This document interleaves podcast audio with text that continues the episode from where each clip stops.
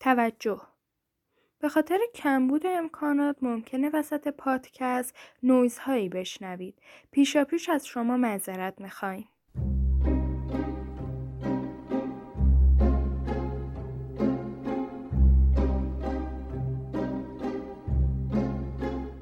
سلام اینجا رادیو ورقه و شما در حال شنیدن دوازدهمین قسمت از پادکست های رادیو ورق هستیم ما چند نوجوان هستیم که هر دو هفته یک بار کتابی مناسب همسن و ساله خودمون رو به شما معرفی می‌کنیم. در این قسمت من مهسا شیرازی به عنوان مجری در کنار باران احمدوند اصل قیتاسی ستایش سفری و نیکای کاویانی همراه شما هستیم. این قسمت قرار یک کتاب دخترونه به شما معرفی کنیم. صد درصد همینه. کتابی که من انتخاب کنم باید برای دخترها باشه. چی فکر کردی؟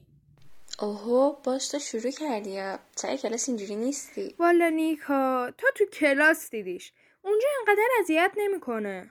راست میگه. خیلی اذیت می‌کنه. باران حالا به نظر من بیا این کتابو بخون تا اینا بیشتر از این بیچارت نکنن. باشه باشه. توی محله قبلیمان هر روز فوتبال، بدمینتون و دوچرخه سواری به راه بود. اگر هیچ کدام از این بازی ها انجام نمی‌شد، شطرنج بازی می کردیم. توی همه بازی ها من مهره اصلی بودم. بعضی جاها مثل بازی فوتبال من کاپیتان تیم بودم. از بین دخترها فقط من فوتبال بازی می کردم. برای همین بدمینتون را فقط با دخترها بازی می کردم. البته هیچ کدام هم حریف من نمی شدند. خاله شبنم می گفت بازی با پسر جماعت حیثیتی است. منزش بیشتره. راست می گفت. وقتی با پسرها بازی می کردم برد و باختم برایم مهم می شد. اما بازی با دخترها اینطوری نبود. توی مسابقه دوچرخه سواری همه دخترها شرکت می‌کردند و پسرها جرأت نداشتند به هیچ کدامشان از گل بالاتر بگویند. اگر دست از پا خطا می‌کردند من بازی فوتبال را تحریم می‌کردم. تحریم من هم مساوی بود با باخت تیممان. برای همین پسرها حواسشان جمع بود. دخترها هم خیلی کیف می‌کردند.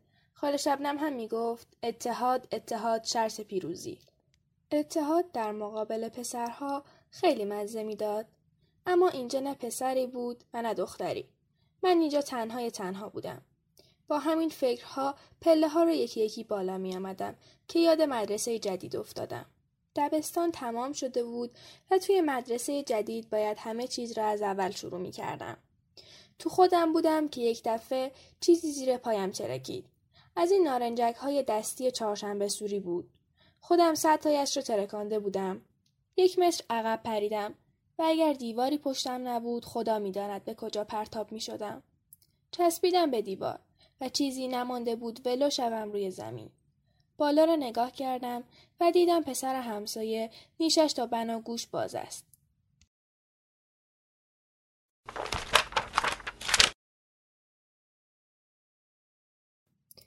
برگشتم دیدم توپ قل می‌خورد و به طرف من میاد.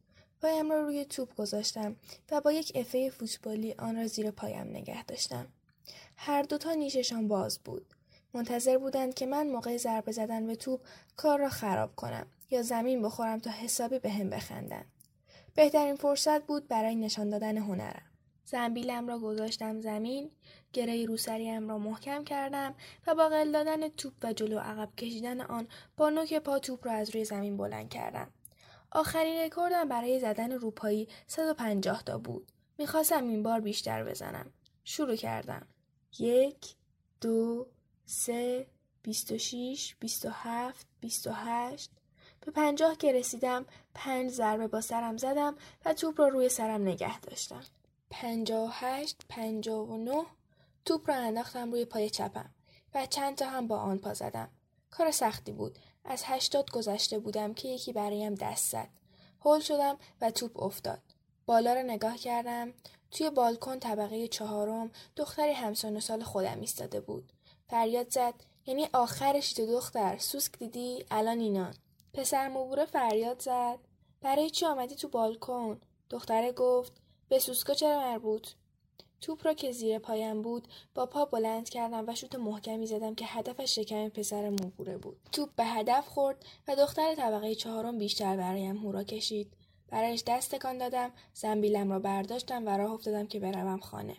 دو سه قدم که رفتم توپ زوزه کشان از کنار سرم رد شد و خورد به یک ماشین و صدای دزدگیرش را درآورد. من برنگشتم ببینم کدامشان آن را شود زده ولی صدای دختر طبقه چهارم را شنیدم که مسخره ایشان می‌کرد. شماها کمی درجا بزنید پاهاتون باز بشود. من راضی از نمایشی که اجرا کرده بودم تصمیم گرفتم با دختر طبقه چهارمی طرح دوستی بریزم. از نمایش خودم احساس رضایت می‌کردم. وایسین وایسین. الان چی شد؟ یه دختر فوتبالیست. بله مهوش خانوم دختره رو دست کم گرفتی ها وای ستش اصلا یادم نبود تو پادکست قبل گفته بود. اگه تو پادکست بعدی بودم اسمم بذارید مهوش. خوب شد یادم انداختی. بسم الله. یادم باشه با شما شرط نبندم. نیکا کار خیلی خوبی می‌کنی. چون ستایش و باران کاملا منتظر اینن که چیزی گیر بیارن پادکست رو از بحث اصلی دورش کنن. بسه. اصل بیا جای آنالیز کردن بچه ها در مورد کتاب بگو. ببینم این کتابی که باران معرفی کرده چجوریه. تا الان که به نظر جذاب میاد.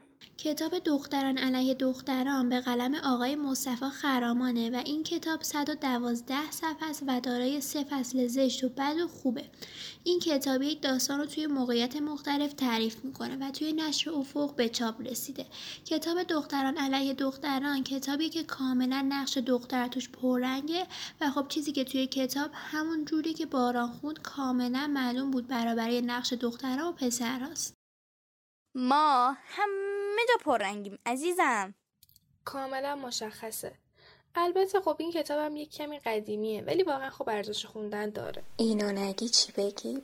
همینو بگو. نه باران خیلی هم قدیمی نیست. این کتاب مال سال 96 خب دیگه همگی برید کنار. قرار من راجع به نویسنده حرف بزنم خب آقای مصطفی خرامان در سال 1334 در تهران متولد شدند. ایشون عضو هیئت مدیره انجمن نویسندگان کودک و نوجوان، عضو شورای نویسندگان سروش نوجوان، مدیر گروه کودک و نوجوان انتشارات علمی و فرهنگی، عضویت در شورای طرح و برنامه مرکز پویانمایی سبا و غیره می باشند و از ایشون تا کنون بیش از چهل عنوان رمان و مجموعه داستان منتشر شده که بیشتر آنها در حوزه های ادبیات کودک و نوجوان بوده. از کتاب های ایشون میشه به فرشته ها از کجا می آیند، آرزوی سوم، کلاه حسیری و غیره. اشاره کرد. وای ایشون کتاب ها و رمان های خیلی باحالی برای نوجوانا نوشتن و جالبه که ما نوجوانا رو از کودک ها جدا می‌دونن. خب واقعا هم نمیشه همشون رو یکی کرد. البته این یه حقیقته که ما نوجوانان تفاوتی با کودکان یا بزرگسالان نداریم. چون حتی تو فیلم ها هم فیلمی مخصوص نوجوانان تولید نمیشه. خب همین که ما یه پادکست داریم که مال خودمونه خودش خیلی خوبه.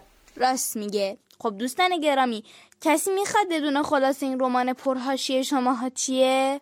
آره من می‌خوام بخونمش چون تو باران خوندینش ولی من هنوز نخوندم. پس گوش بدید. دختران علیه دختران همون جوری که اصل هم بهتون گفت یک داستان رو تو سه موقعیت تعریف می‌کنه تو هر کدوم دختر داستان ما رویا بعد از اسباب کشی از محله قدیمی که خاطرات و ماجراهای زیادی رو داشته به یه محله جدید میرن و رویا با داستانهای زیادی روبرو میشه نه خوب گفتی ستی فکر نمی‌کردم انقدر وارد بشی پس چی فکر کردی؟ خوب گفتن توی خون ماست اوه دیگه چی؟ شماها همیشه اینجورین؟ خسته نمیشین انقدر می‌زنین تو سر هم؟ نه بابا همه قشنگیش به همینه آران ببین دوباره چه بحثی را انداختی؟ هرچه گشتیم ظرف قند را پیدا نکردیم. مادرم و خاله شبنم عاشق چای بودند. چای را هم فقط با قند میخوردند. خانوادگی اینطوری بودند. پدر بزرگم هر چیز شیرینی مثل توت، خرما یا پشمک دم دستش بود می‌خورد. دست آخر چایش را هم با قند می‌خورد. این دو خواهر هم فرزندان همان پدر بودند. برای همین مرا فرستادند قند بخرم. مادرم گفت بپر برو از در خیابان نیم کیلو قند شکسته بخر. اگر نداشت حبه بگیر. شانسمان گفته بود که طبقه دهم نبودیم. وگرنه رفتن و برگشتن آن همه پله نفسم را می برید. قند را خریده بودم و داشتم از پله های یکی یکی بالا می آمدم و فکر می کردم اگر طبقه دهم دهیم آسانسور برایمان مثل نان و آب واجب می شد. یاد حرف خاله شبنم افتادم که می گفت بعضی چیزها هیچ ربطی به زندگی ندارند ولی یکو موزل زندگی می شوند. به نظر خاله شبنم تمام چیزهایی که انسان خودش ساخته بود همینطوری بودند. خاله شبنم بازیگر تئاتر بود و کتاب هم زیاد می‌خواند. اهل بحث بود و با هر کسی در مورد عقایدش بگو مگو می‌کرد. یکی از آن هر کس ها پدر من بود.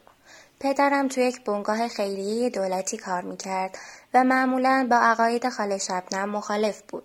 مادرم می‌گفت جناح راست و چپ هیچ وقت با هم نمی‌سازند و من نمیفهمیدم کدام چپ است و کدام راست. داشتم به همین چیزها فکر می‌کردم که نفهمیدم چند تا پله آمدم و چند تا پله مانده است. بالا را نگاه کردم. ببینم چقدر مانده برسم که دیدم پسر همسایه آن بالا ایستاده و پایین را نگاه می کند. من هم بالا را نگاه کردم. هر دو لبخند زدیم. و من چون جلوی پایم را نگاه نمی کردم پایم سر خورد و افتادم. زانویم خورد به لبه پله و کیسه قند از دستم افتاد. پرد شد و ترکید. مثل نایلونی که بادش کنند بعد با یک ضربه بمب بترکد. قندها روی زمین پخش شدند. کلی خجالت کشیدم. یک ساعت قبل وقتی سبد ظرفها را به خانه بردم خاله شبنم گفت گمانم هنوز از راه نرسیده این پسر همسایه فهمید دست و پاچلفتی هستی به اعتراض گفتم خاله خندید اما با خودم گفتم این دفعه حتما همین فکر را می کند. سعی کردم خودم را جمع جور کنم. قندهای روی زمین خاکی شده بودند و به درد نمیخوردند. از خیر جمع کردنشان گذشتم. تعداد زیادی از تکه های قند هنوز توی کیسه نایلون بودند. عکس مچاله شده را خاله شبنم برایم آورد و روز بعد پسر همسایهمان پیراهن قرمزها را پوشیده بود. من و خاله شبنم با هم بودیم که دیدیمش.